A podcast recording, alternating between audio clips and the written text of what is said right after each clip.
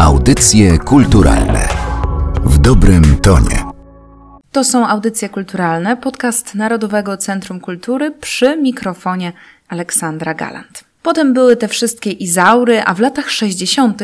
Kobra była Izaurą. Wszyscy o tym mówili i wszyscy musieli się orientować. To są słowa, które Krzysztof Kowalewski, wybitny aktor, powiedział o teatrze Kobra. To był teatr telewizji, który w słynne czwartki przyciągał przed telewizory no, ogromną widownię. Jak mówi badanie redakcji badania opinii i łączności z widzami telewizji z Warszawy z 1969 roku, Kobrę oglądało średnio 88,5% widzów. Liczba jest ogromna. Na pewno warto brać poprawkę na to, że oferta telewizyjna była wtedy o wiele mniejsza. Nie ulega jednak wątpliwości, że Kobra była fenomenem. Dzisiaj Kobra powraca. Telewizja Polska zapowiedziała, że zrobi kolejne podejście do tego formatu. Już powstają spektakle teatru telewizji, które nawiązują do legendy Kobry. I myślę, że to jest dobry moment, żeby zastanowić się, co takiego Kobra w sobie miała, że widzowie ją pokochali, że stała się tematem niemalże numer jeden różnych towarzyskich spotkań, rozmów na korytarzach, że tak jak mówił Krzysztof Kowalewski, po prostu trzeba było wiedzieć, co w Kobrze się dzieje. A o Kobrze zgodziła się opowiedzieć dr Grażyna Pawlak, autorka książki Literatura Polska w Teatrze Telewizji w latach 1953-1993 z pracowni dokumentacji literatury współczesnej Instytutu Badań Literackich Polskiej Akademii Nauk. Witam w audycjach kulturalnych. Witam Panią i witam Państwa bardzo serdecznie. To jest pytanie, którym mogłabym też zakończyć naszą rozmowę, ale naprawdę jest to pierwsze pytanie, które przychodzi do głowy, kiedy myśli się o kobrze w połączeniu z tą informacją, że kobra powróciła. Mianowicie, co takiego w sobie Kobra ma, ten sensacyjny teatr telewizji, że gromadził tak ogromną widownię i że do dzisiaj, kiedy widzom, którzy wówczas Kobrę oglądali, kiedy z nimi się o tej Kobrze rozmawia, no to oni się emocjonują. Oni wspominają to z dużym rozrzewnieniem i z wielkimi emocjami. Nie dziwię się, ja sama wspominam z dużym rozrzewnieniem i jeszcze większymi emocjami często. Nie widziałam oczywiście tych wcześniejszych Kubr z lat 50., bo ich po prostu nie ma. Późniejsze były w trochę innej natury, ale też zachowały w sobie ten taki, powiedziałabym, gen na swój sposób tajemniczości, przede wszystkim takiej szarady umysłowej. Kobra to była zabawa intelektualna tak naprawdę. Nieważna była śmierć. Oczywiście one były jako widowiska kryminalne, bardzo często oczywiście zaczynało się to wszystko od, od śmierci, ale nie śmierć była tematem głównym. Tematem głównym były wszystkie sposoby dotarcia do prawdy o tym, co się właśnie wydarzyło.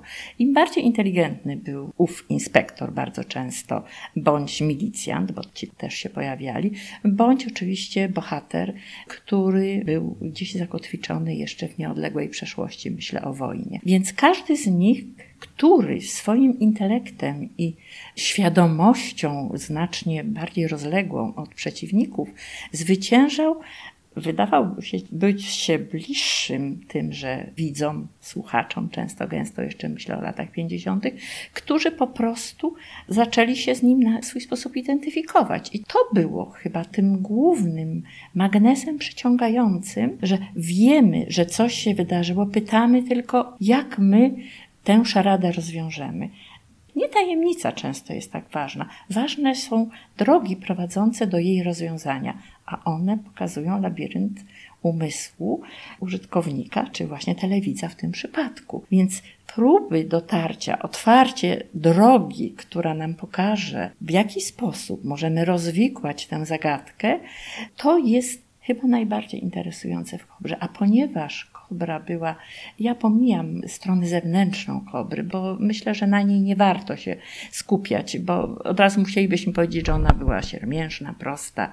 Nie o to chodziło. Chodziło o to, że grali tam wybitni aktorzy, reżyserowali wybitni reżyserzy, ludzie, którzy mieli dużo więcej do powiedzenia niż tylko do pokazywania.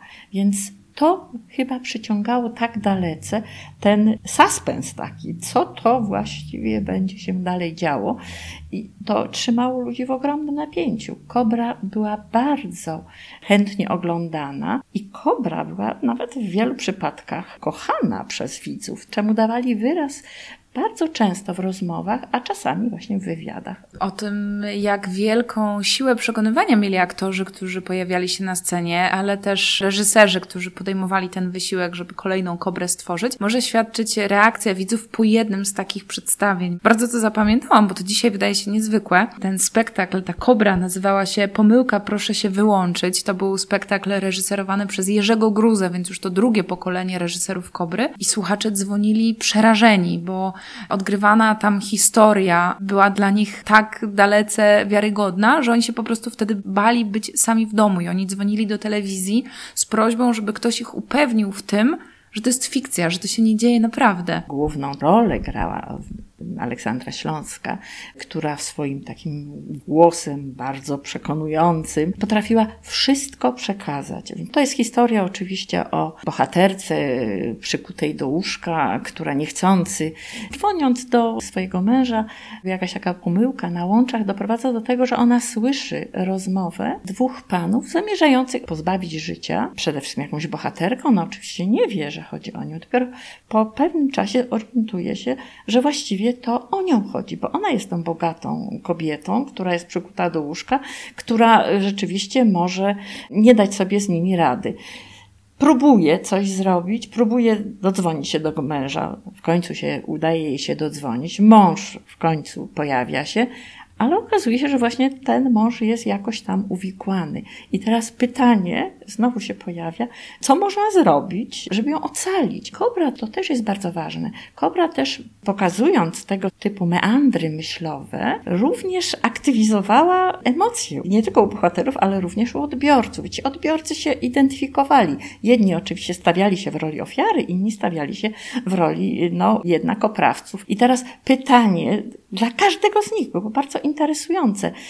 Co dalej się będzie działo? Jak to się tak naprawdę skończy? I tak naprawdę, które emocje zwyciężą? Czy zwyciężą te emocje empatii? Czy zwyciężą te emocje jednak, no, którymi nie każdy chciałby się identyfikować? Dlaczego Kobra tak bardzo aktywizowała swoich widzów? Aktywizowała, to jest ważne słowo w tym kontekście, bo oni próbowali się wcielać w świadomość tychże bohaterów, próbowali też rozwiązywać na swój sposób tę zagadkę, a jeśli ona miała swój ciąg dalszy, co zdarzało się w przypadku dwóch, dwóch lub trzy częściowych widowisk, to rzeczywiście oni się czuli bardzo zaangażowani. To była pewna konwencja i co do tego nie mamy cienia wątpliwości, ale jednocześnie była realistyczny sposób pokazania, na tyle realistyczny, że włączały się emocje. A konwencja pozwalała odejść od tej rzeczywistości szaroburej. Trzeba pamiętać, lata 50., 60. to była taka rzeczywistość, która no, zamykała ludzi w pewnym świecie. Był to świat bardzo podzielony, bardzo zamknięty, a jeżeli nie mamy dostępu bezpośredniego do tego, o czym chcielibyśmy wiedzieć, to natychmiast budzi się wyobraźnia. Zaczynamy wyobrażać sobie i to samo było tutaj. Pokazanie ludzi, którzy w założeniu, jak wielu opracowujących o tym mówiło, w założeniu chodziło o to, żeby pokazać tę zgniliznę Zachodu, czyli tych uwikłanych bandytów, gangsterów, czy tych komisarzy, najlepiej Scotland Yardu, albo oczywiście komisarzy, którzy są w dalekiej Ameryce, co też było takim marzeniem. Widzowie o tym marzyli oczywiście, żeby tego, co niedotykalne dotknąć, tego, co niewidzialne zobaczyć. To też był taki magnes. Chcemy zobaczyć świat, który jest gdzieś daleko, do którego odcięty mamy dostęp, w każdym razie większość ma odcięty ten dostęp, a jednocześnie ten świat nas fascynuje. Zawsze tak jest. To, czego nie znamy, budzi nasze zainteresowanie, czasami fascynację, a w następnym etapie wyobrażenia. I te wyobrażenia mogły być sterowane w różne drogi, jakby mogły być wybierane. Mogły być sterowane w kierunku pokazania, że to jest świat, który nie jest godzien naśladowania, a mogły być sterowane w kierunku pokazano, że są ludzie, dla których najważniejszym elementem jest próba dotarcia do prawdy. Prawda jednoczy. Czyli znowu, nawet jeśli miały te widowiska pokazać trochę taką zgniliznę Zachodu, to jednak pokazywały też zaangażowanie ludzi w to, żeby świat ulepszyć. Świat miał być no, pozbawiony trochę tych gangsterów, albo pokazać, że my zwyciężamy. Ci widzowie, którzy też są oglądającymi i którzy patrzą na tę rzeczywistość, muszą uwierzyć, że jednak ta prawda jest w stanie zwyciężyć. Dlaczego to było tak ważne? Ponieważ upłynęło od tego czasu niespełna kilkanaście lat od największej hekatomby, kiedy ci ludzie, którzy oglądali wówczas tak bardzo chcieli oglądać, widzieli śmierć ale w tej najgorszej jej odsłonie. Ta śmierć, z kolei pokazywana w telewizji, była gdzieś za zasłoną, ona była schowana. Nią nie epatowano, natomiast pokazano zwycięstwo człowieka żywego, człowieka, który panuje nad trochę panuje nad tą śmiercią, nie w całości oczywiście, ale trochę, bo on może ją pokazać, on może ją rozbroić. Ta śmierć była rozbrojona, nawet może ją uszlachetnić w ten sposób, że właśnie eliminuje tegoż gangstera, tegoż zbrodniarza, więcej już nie uczyni tego zła. Myślę, że to był ten klucz, który pokazywał, którą drogą widz może podążać i nie zawsze to, co w filmach kryminalnych może pozornie wydawać się, że a tam jest tylko strzelanie, czy próba epatowania złem. Nie zawsze i nieprawda. Dzisiaj nawet współcześnie jest mnóstwo seriali, z gatunku seriali kryminalnych, w których właśnie początkiem jest jakaś śmierć i już się na niej nie skupiamy. Później widzimy tylko bohatera nieżyjącego już, ale on jest tylko przyczynkiem i początkiem. Natomiast dalej jest właśnie ta praca intelektualna głównego śledczego czy grupy śledczych. I chyba to też był fenomen Kobry. Konwencja służyła tylko jako pewien rodzaj obrazu, ale obrazu, który nie jest najistotniejszy. Najistotniejszą jest emocja, najistotniejszą wydawałaby się być prawda i jednocześnie próba poruszenia zmysłów, które każdy z nas ma odbierając.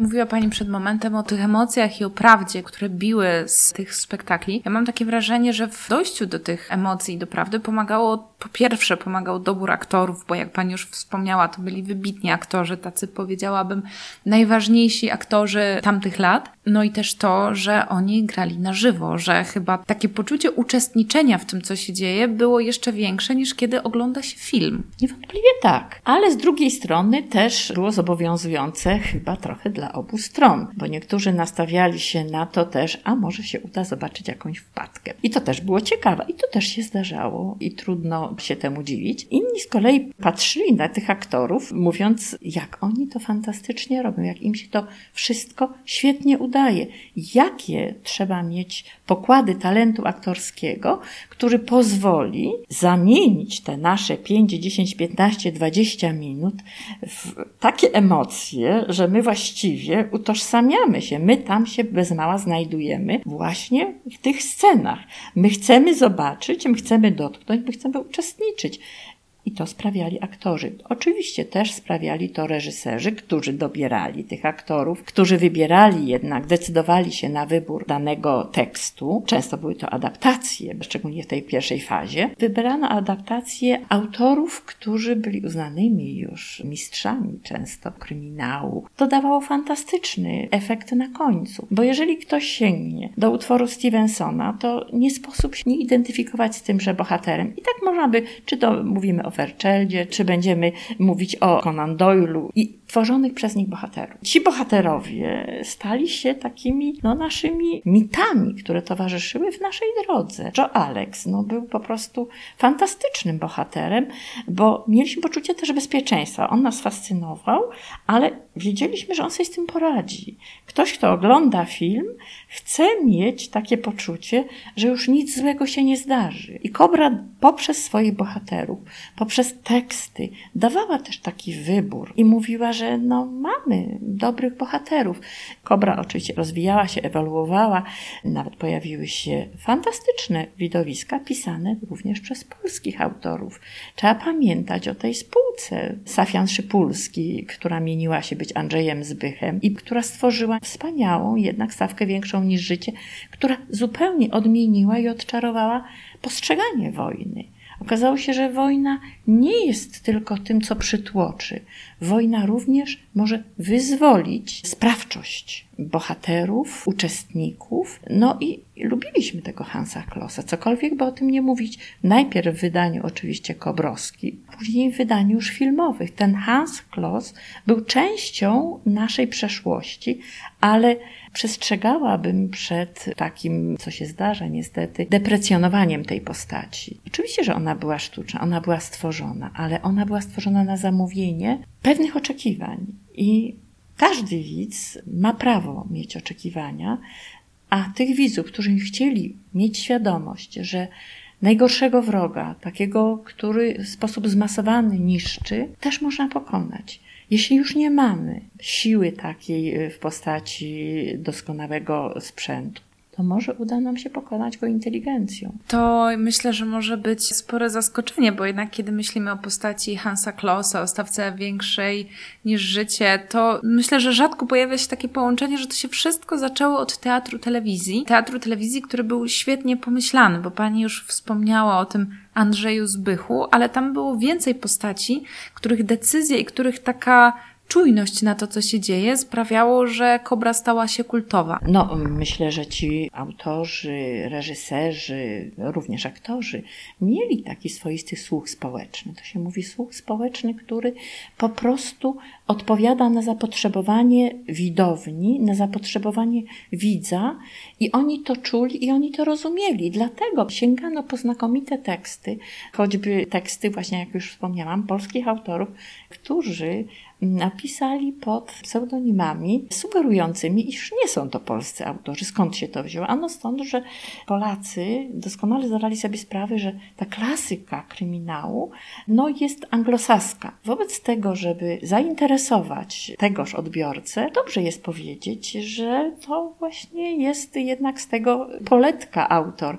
Takiego zabiegu świetnie dokonał Majewski, który napisał, ej owszem, upiora w kuchni pod oczywiście pseudonimem Patryka G. Clarka. Wyreżyserował go, a i owszem, bodajże 75 rok, o ile dobrze pamiętam. No i wiele osób się nie orientowało. Trudno było znaleźć jakikolwiek ślad po tym, że jedyne, co było interesujące, przynajmniej dla mnie jako badaczki, to było dlaczego nie ma autora przekładu. Co jest tym autorem przekładu, którego ja nigdzie nie mogę znaleźć. I śmiał się później nawet sam Majewski, który po prostu mówił w rozmowie z Kwiatkowską, która przecież była jedną z głównych bohaterek, mówił jej, że no wie pani, ale tak naprawdę chce pani powiedzieć, że wie pani, to ja napisałem, on mówił tę sztukę, ale proszę nikomu nie mówić, żeby, żeby nie zdzierać tej aury tajemniczości.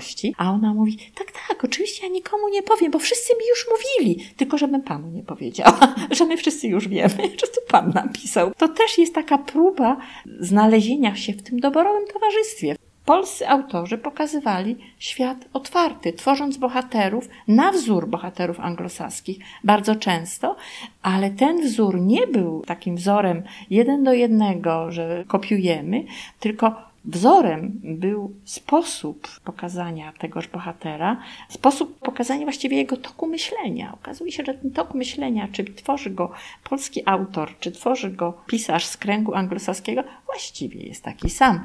I widz, jeśli to jest dobre rzemiosło, lub jeszcze lepiej, bardzo dobre rzemiosło, w każdym wydaniu i zarówno w warstwie słownej, jak i w warstwie wykonawczej, myślę tutaj już o aktorach, to zawsze się obroni. I gdybyśmy dziś obejrzeli Marszenik i Stare Koronki cudownymi rolami Ludwiżanki Kwiatkowskiej, to i dzisiaj patrzylibyśmy zachwyceni, a to jest Kesselring. Gdy spojrzymy na Upiora z kuchni z tej rozszerzonej wersji z 93 roku Majewskiego, to właściwie tam nie widzimy żadnej różnicy. Jest tak samo fascynujący, tak samo zajmujący. Dlaczego? No bo fenomenalne wykonawstwo, doskonały w warstwie językowej. To jest właśnie ten też sposób patrzenia na rzeczywistość, sposób widzenia tej rzeczywistości, słuch społeczny autorów, który właśnie pozwala tworzyć takie postaci i takie widowiska fenomenalne. Kunszt twórców, aktorów, scenarzystów, reżyserów musiał być tym większy, że tak jak wspomniałyśmy na początku, te możliwości były dosyć skromne. Niektórzy mówili, że spektakle były realizowane w sposób siermiężny, inni, że dosyć karkołomny, ale to nie miało znaczenia, bo wszystko grało. Aktorzy dwoili się i troili. Ponoć Kalina Jędrusik zaczęła w pewnym momencie przynosić wagę na te realizacje, bo twierdziła, że aktorzy w trakcie chudną po jeden lub nawet dwa ale z czasem ta siermiężność się zmieniła, bo zmieniła się też formuła kobry. Pojawiły się jakieś plenery, wyścigi, wybuchy. Zrobiło się tak bardziej na bogato, ale z drugiej strony to był taki początek końca kobry, bo ona w takiej formule docierała do kresu, do końca swojego istnienia. Kobra to konwencja. Konwencja teatralna, konwencja pokazująca, znaczy nawet nie pokazująca, chyba kierująca uwagę odbiorcy na intelekt zarówno autora, w kierunku tegoż intelektu, jak i wykonawcy.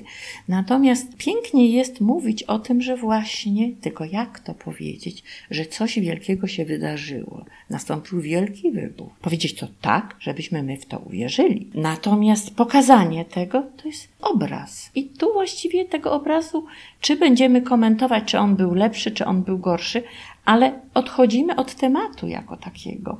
Wobec właśnie dlatego skończyła się pewna konwencja, przyszła rzeczywistość, którą możemy zobaczyć, i ci miłośnicy kobry, którzy jeszcze pamiętali lata wojny, kiedy widzieli tę śmierć, w sposób namacalny, dotykalny, odartą z tajemniczości, bo tam nie było tajemnicy, tam była brutalna rzeczywistość. I teraz zobaczyli Kobrę, już mówię o reżyserii końca lat 70., w której znowu widzą obrazy wybuchu. Nie buduje się tego suspensu, tylko się go pokazuje. Czym innym jest opowiadanie o tym, warstwa słowna jest niezwykle ważna, a czym innym jest zamknięcie to gdzieś w przestrzeni obrazu. Zupełnie inaczej i zupełnie do kogo innego to przemawia. Zwróćmy uwagę, ja tu chciałabym przypomnieć, jak ważne jest dla młodego człowieka, myślę nawet o dziecku, czytanie i uruchamianie wyobraźni. To robiła kobra. Kobra uruchamiała wyobraźnię widza. Każdy widział co innego bardzo często. I dobrze. Natomiast obraz powoduje zamknięcie sfery wyobraźni. Możemy się przestraszyć, możemy poruszyć pewne emocje, ale już sobie nie wyobrażamy, bo to po prostu widzimy. Ponieważ skończyła się konwencja, skończyła się kobra. I teraz próba reanimacji tejże kobry i sięganie po teksty bez odpowiedniego słowa wstępnego, bez omówienia tej rzeczywistości, bez pokazania, co było ważne, właściwie nie ma trochę sensu. Próbowano reanimować Kobrę już 10 lat temu, kiedy na nowo jakby budowano pewne spektakle. No, nie bardzo odniosły one skutek, umówmy się. Próba reanimacji teraz też nie bardzo. Dlaczego? Dlatego, że zabrakło kogoś takiego jak Stefan Treugut. Człowiek, który miał fenomenalne wprowadzenia do spektakli teatru telewizji. I widzowie kochali te wstępy, ponieważ one im pokazywały to, co w tych spektaklach jest niezwykle istotne i jak ważny jest kontekst. Treugut o tym mówił. Gdyby znalazł się ktoś taki, kto tak pięknie opowiedziałby o Kodbrze, pokazując kontekst i pokazać te spektakle fantastyczne z lat 60. i początku lat 70., to myślę, że byłoby bardzo wielu chętnych. Gdybyśmy mogli na nowo zobaczyć Jerzego Dobrowolskiego w roli detektywa, w roli, która właściwie odmieniła jego amplua troszeczkę. Z zabijaki i cwaniaczka raptem pokazano go tutaj w roli człowieka, który jest zanurzony właściwie w taką pamięć. I to ma być pamięć jego oczywiście, jego próba rozwiązywania tych szarad, ale również próba wejścia w myśli tegoż sprawcy.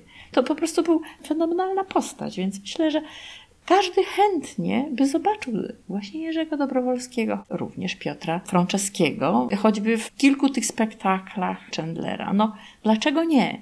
Czy próba uwspółcześniania ma dzisiaj sens? Nie wiem, bo konwencja kobry chyba nie wygra, a pokazanie jej w takiej zamkniętej przestrzeni może stworzyć zupełnie inną rzeczywistość. Raptem się okaże, że zaczynamy myśleć, jak wrócić do tej rzeczywistości, jak można opowiedzieć to, co się wydarza i zachęcić widza, czy nawet wciągnąć go w akcję. Ci widzowie, oni naprawdę czuli się wciągnięci w tęże akcję i czuli się uczestnikami. Albo współczuli temu bohaterowi, no nie zawsze, czasami nie współczuli, ale to było ważne. O fenomenie kobry, o jej przeszłości, ale też i o jej teraźniejszości opowiadała dr Grażyna Pawlak, autorka książki Literatura Polska w Teatrze Telewizji w latach 1953-1993 z pracowni dokumentacji literatury współczesnej Instytutu Badań Literackich Polskiej Akademii Nauk. Bardzo Pani dziękuję za rozmowę. Bardzo dziękuję również.